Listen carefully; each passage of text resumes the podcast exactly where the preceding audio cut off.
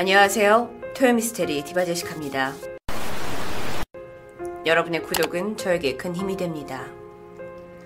1993년 3월 28일 서울에서 출발한 무궁화호 117편은 오후 5시 20분을 조금 넘은 시간 장대비를 뚫고 종점인 부산역을 향해 가고 있었습니다.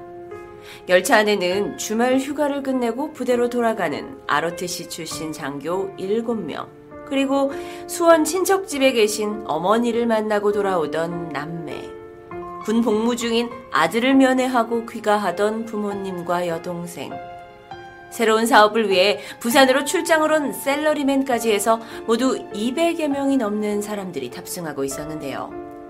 이들은 각기 다른 설레임으로 도착지에 내릴 준비를 하고 있었습니다. 그런데 종점인 부산역 바로 직전에 있는 구포역 이곳에 진입하기 750여 미터 전인 5시 28분. 기관사의 눈에 이상한 것이 들어왔습니다. 갑자기 앞에 놓여 있는 철길이 푹 꺼지면서 선로가 사라져버린 것이었죠. 놀란 기관사는 급히 제동을 걸었는데 당시 열차는 시속 85km로 역사에 진입하기 위해서 물론 속도를 서서히 줄이고 있긴 했지만 급하게 열차를 세우기에는 역부족이었습니다. 안에서는 열차가 갑자기 굉음을 내면서 브레이크를 잡게 되었고 승객들은 몸을 가누지 못해서 고꾸라지고 어떤 이는 너무 놀래서 소리를 지르는 사람들도 있었습니다. 철길 아래 집안이 무너져 버린 상황이었는데요. 결국 열차는 굉음을 내며 미끄러지면서 탈선했고 그대로 땅에 처박혀 버립니다. 이 중에 특히 6호차는 기관차 바로 뒤에 연결된 그 기계들로 가득한 쇳덩이와 같은 발전차에 충돌을 하면서 아주 크게 파손이 되었고요. 심지어 내릴 준비를 하던 몇몇 승객들은 열차 밖으로 그대로 튕겨져 나갔습니다. 이렇게 단 몇 초 만에 벌어진 사고에 승객들은 끔찍한 사고를 피할 틈이 없었습니다. 사고가 난 지 얼마 후 그곳을 지나가던 다른 기관사에 의해 신고가 이뤄졌고 현장으로 수십 명의 경찰과 구급대원들이 황급히 도착하지만 이들은 눈앞에 보이는 이 참혹한 현장 앞에서 말을 잇지 못하게 됩니다. 5호차와 6호차는 절반가량이 거의 종이짝처럼 이렇게 구겨진 채 처박혀 있었고요. 충돌로 인해 객실에서 튕겨져 나온 승객들은 그 기차에서 나온 시트, 옷까지 이것과 뒤엉켜서 굉장히 혼란한 상황이었습니다. 시신들의 모습은 형체를 알아볼 수 없었고 바닥은 마치 붉은 페인트를 쏟아부은 것처럼 피투성이었습니다. 끔찍한 열차 탈선 사고. 그런데 사고는 왜 발생했던 걸까요? 멀쩡하던 집안은 왜 갑자기 무너졌던 걸까요? 조사 결과 당시 현정은 한국전력이 약 200억 원을 들여서 지하에 터널을 만들어서 전력을 공급하는 배선을 묶고 있는 작업 중이었는데 이제 시공사인 삼성종합건설에서 허가를 받지 않은 채 발파 작업, 즉 화학류를 사용해서 폭발을 하는 작업을 진행했던 게 원인으로 밝혀집니다. 사실 철도법에 의하면 철도 경계선으로부터 약 30m 범위 안에서는 이렇게 열차 운행에 지장을 줄 수 있는 어떠한 공사도 할 수 없도록 되어 있어요.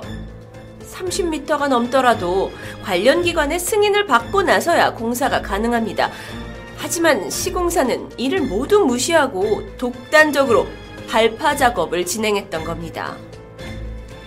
게다가 이 구포역 지역은 낙동강 하류에 위치를 해서 일대가 다른 곳에 비해 단단하지 않은 모래 같은 흙으로 되어 있다고 하고요. 사건 당일 비가 오면서 발파 작업은 이 바로 옆 기찻길에 엄청난 위험을 가하고 있었습니다. 이 117호 무궁화 열차가 구포역에 도착하기 직전 집안이 붕괴하면서 대형 참사로 이어진 것이었는데요. 결국 사고로 73명이 사망했고 100여 명이 부상을 입었습니다. 이 구포역 열차 사고는 대한민국 역사상 가장 큰 인명 피해를 만들어낸 최악의 철도 사고로 기록되어 버렸죠. 이 사고 이후 구포역 일대에 살고 있는 주민들과 부산 시민들은 큰 충격과 슬픔에 빠졌습니다. 특히 이 구포역 근처에 있는 주민들은 비 오는 날 오후에는 집 밖에 나가는 것을 꺼릴 정도가 되었는데요. 그만큼 충격이 컸기 때문이었을까요? 그런데 그 내막을 살펴보면 사실 사건이 발생한 이후에 이상한 일을 겪었다거나 직접 눈으로 무언가를 목격하는 사람들이 종종 생겨났기 때문입니다. 먼저 현장에 출동을 해서 마지막까지 남아서 참사 현장을 정리했던 사람들 중 한 명에게 이상한 경험이 찾아옵니다. 당시에 역사 그 청소부로 근무하고 있었던 한 남성은 사건 당일 휴무로 출근을 하지 않았습니다. 비가 많이 오기에 밖에 나가지도 않고 그냥 집에서 쉬고 있었는데 그렇게 누운 채 잠이 살짝 들려는 순간 천둥이 치는 듯한 쾅 하는 소리에 몸에 진동이 느껴질 정도였다고 해요. 열차 사고가 났다는 전화를 듣고 바로 현장으로 달려가서 구조 작업을 돕게 됩니다. 그는 이 구조 작업을 마친 후 다음날 늦은 밤이 되어서야 집으로 돌아올 수 있었는데요. 그런데 다음 날부터 그의 행동이 좀 이상해지기 시작합니다. 물론 끔찍한 사건 현장을 겪다 보니 큰 충격을 받았다라는 것은 이해하지만 흔히 생각할 수 있는 그런 우울증의 모습이 아니었습니다. 어딘가 모르게 공격적인 눈빛을 보여줄 때가 있었고요. 평소 가깝게 지내던 이웃을 째려보다시피 뚫어져라 보기도 했고요. 그러던 어느 날입니다. 마침 옆집에 살고 있던 중1짜리 여자아이가 아저씨가 이제 자신의 그 심부름을 갔다 오는 길에 아저씨가 이쪽에 앉아 있는 것을 보게 돼요. 평소에도 잘 알고 지내는 사이였기 때문에 반갑게 인사를 하죠. 아저씨 안녕하세요. 그런데 돌아오는 건 살기 가득한 눈빛이었습니다. 아이는 순간 그 눈빛을 보고 아무 말도 하지 못하고 굳어버렸는데요. 한참을 그 아이를 노려보던 아저씨가 갑자기 아이에게 작은 돌멩이를 던집니다. 아이는 이걸 가까스로 피했지만 여전히 이게 무슨 상황인가 하고 토끼 눈을 뜨고 쳐다봅니다. 그러자 이 아저씨가 경멸한다는 눈빛으로 쏘아보면서 잔뜩 쉰 소리로 아이에게 소리쳤어요. 난 죽었는데 넌 살아서 좋겠다. 이 남자의 목소리는 평소와 달랐습니다. 이후 며칠간 그의 집에서는 쿵쾅대는 큰 소리가 나기 시작했고 소문에 의하면 자해를 했는지 뭐 가족과 싸웠는지 격한 난동이 벌어졌고 이에 경찰까지 출동할 지경이었다고 해요. 이렇게 남편의 알 수 없는 행동에 아내는 전국으로 그를 치료해줄 사람을 찾아다녔고 종종 구슬하는 모습도 목격되었다고 합니다. 하지만 이 모든 것이 소용없었던 걸까요? 결국 남자의 가족은 이사를 갔고요. 이후에는 어떤 소식도 들리지 않았습니다. 이상한 일은 이뿐만이 아니었습니다. 비가 오는 날이면 이 구포역 근처 건널목에 우산도 쓰지 않고 아이를 안고 서성이는 흰 원피스를 입은 여성이 목격되었는데요. 사람들이 그 모습이 좀 너무 비를 맞고 있다 보니까 철양에서 가까이 다가가면 순간 큰 충격에 휩싸였다고 합니다. 그 이유는 이 여성에게 가까이 다가가면 여자가 팔 한쪽이 잘린 채 머리가 없는 아이를 가슴에 안고 있기 때문입니다. 팔이 없는데 아이를 안고 있으니까 이 머리 없는 아이가 아이의 가슴께 이렇게 둥둥 떠 있는 모습이랄까요. 게다가 그녀의 눈빛은 깊은 원망과 저주까지 느껴질 정도였어요. 또한 비가 오는 날 누군가는 구포역 근처 선로에서 무언가를 열심히 찾는 것처럼 보이는 남자를 목격했다고 합니다. 가까이 가서 보니까 그는 얼굴이 없습니다.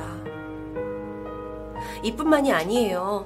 선로 쪽에서 아이가 깔렸어요! 하면서 막 발을 동동 구르면서 도와달라는 젊은 여성의 혼도 목격됩니다. 실제 구포역 인근에 살던 사람들은요, 늦은 밤에 자려고 누웠는데 순간 기차가 지나가는 듯한 진동을 느낍니다. 뭐역 근처다 보니 흔하게 있을 수 있는 일이죠. 하지만 이후 한참이 흘러도 기차가, 실제 기차가 지나가지 않는 일을 종종 겪었다고 합니다. 그러던 1995년, 사건이 발생한 지 2년이 지났습니다. 구포역은 지난 일을 잊은 듯 시설을 재정비해서 운영을 잘하고 있었는데요. 당시에는 철도 이용객이 많았기 때문에 늦은 밤에 역 내부를 청소하거나 잠들어 있는 취객을 깨워서 집에 돌려보내는 그런 직원이 상주하던 때입니다. 보통 그 일은 남자 대학생들이 단기 아르바이트로 많이 하곤 했는데 이날 밤에도 한 알바생이 영내를 지키고 있었습니다. 이 일이 다른 일에 비해서 알바비도 쏠쏠하고 일 자체도 어렵지 않다 보니까 밤에 잠을 잘 못 자는 것만 빼고는 사실 꿀알바살이었죠. 그가 한참을 영내에 있다 보니 어느덧 사람들이 빠지고 조용해집니다. 오늘 오후부터 하늘이 흐리더니 결국 비가 추적추적 내리고 있었는데요. 그는 평소와 같이 영 내부를 청소한 후에 기차가 다니지 않는 심야 시각이 되어서는 선로를 청소하러 나가게 됩니다. 비가 오고 있었기 때문에 남성은 빨리 청소를 끝내고 쉬어야겠다는 생각뿐이었어요. 어두운 밤 선로를 걷고 있었는데 잠깐 그의 눈에 이상한 것이 걸렸습니다. 한 100m 전방 흰색 천 같은 게 펄럭이고 있다고 해야 하나? 그 위치는 철도 터널 부근이었는데요. 원래 거기는 뭐 기둥이나 구조물이 있어서 평소에도 비닐봉지 같은 것들이 종종 걸려 있는 곳입니다. 당시 비가 많이 오고 있었기 때문에 치우는 게 귀찮아졌고, 뭐 자연스레 떨어질 수도 있다고 생각하면서 그는 발길을 돌렸습니다. 그리고 다음 날 밤, 평상시 같이 순찰을 돌던 그의 눈에 또다시 그 펄럭이는 하얀색 천이 눈에 띕니다. 그리고 그 다음 날 밤에도 그 다음 날에도 여전히 그곳에 있었는데요. 아니, 낮에 사람들이 있었을 텐데 왜 저걸 안 치우지?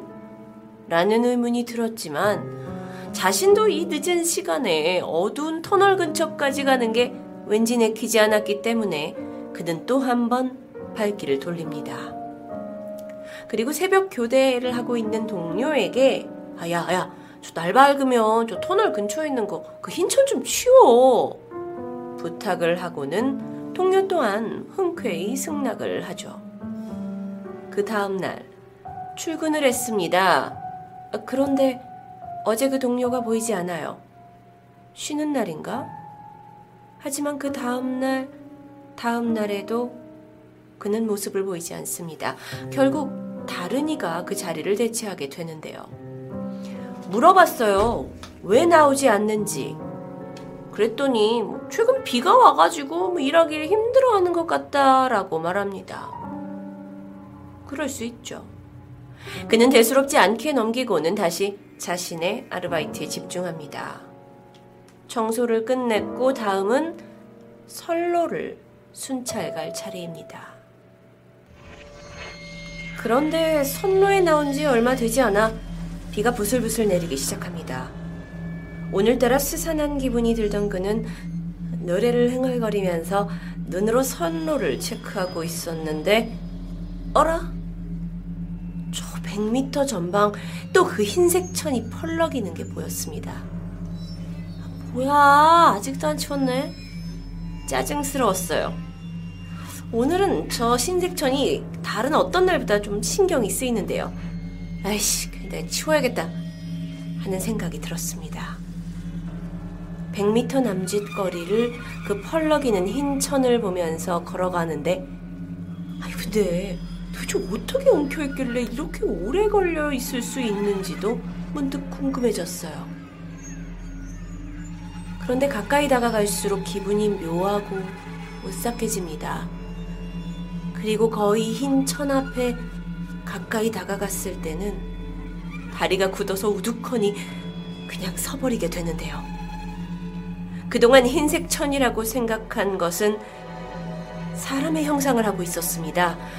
혹시 잘못 본 건가 싶어가지고 다시 눈을 부릅뜨고 모양을 확인하려는데 그의 눈앞에는 단발머리를 한 젊은 여자가 보였고 그녀의 얼굴과 몸은 상처로 가득합니다. 남자는 숨이 멎을 것 같은 공포감을 느꼈고 돌아서 옆쪽으로 미친 듯이 뛰어가기 시작했어요. 그런데 하필 그때 발을 헛디게 되면서 선로에 넘어지면서 그대로 기절해버리고 맙니다. 얼마나 시간이 좀 지났을까요? 아, 정신이 겨우 들어서 일어나 보니까 여관에 있는 직원 휴게실 안에 있는 자신을 발견합니다. 머리에는 붕대가 감겨져 있어요. 아, 내가 헛것을 봤구나. 그러다가 뛰어서 넘어졌구나. 라고 생각을 하고 몸을 일으키려는데 몸이 움직이질 않습니다. 많이 다쳐서 그런가? 라고 걱정이 되는 순간 휴게실 문 쪽으로 누군가 들어오는 것이 느껴졌어요. 정확히 말하면 미끄러지듯 스르륵 다가옵니다. 흰색 원피스를 입고 팔 한쪽과 얼굴이 심하게 뭉개져 있는 그 단발머리 여성이었습니다. 여자는 서서히 그에게 다가왔고요. 상처로 일그러진 얼굴을 가까이 들이밀면서 한 손으로는 남자의 목을 조르기 시작합니다. 이건 일반 여자의 힘이라고 생각할 수 없을 만큼 강했고 그 힘은 점점 더 세지고 있는 것 같았어요. 남자는 금세 눈앞이 깜깜해질 만큼 숨이 막혀서 정말 내가 이대로 죽는구나라는 생각이 들었습니다. 그런데 그때 갑자기 눈이 탁 떠졌고요. 역사를 지키고 있던 동료와 구급대원이 보입니다. 동료가 철길 옆에서 머리에 피를 흘린 채 쓰러져 있는 그를 발견하고 구급대원을 불러서 함께 휴게실로 옮겨 응급처치를 해둔 상황이었어요. 그렇다면 그는 가위에 눌린 걸까요? 잠시 누워있다가 정신이 든 남성은 곧장 흰 천이 있는 터널 쪽 선로로 달려갑니다. 비는 이미 그쳐 있었고요. 옅은 안개가 낀 채 새벽이 밝아오고 있었습니다. 그는 흰 천이 걸려있던 곳으로 눈을 돌렸죠. 하지만 지난 며칠 동안 보이던 그 흰 천은 어디에도 없었습니다.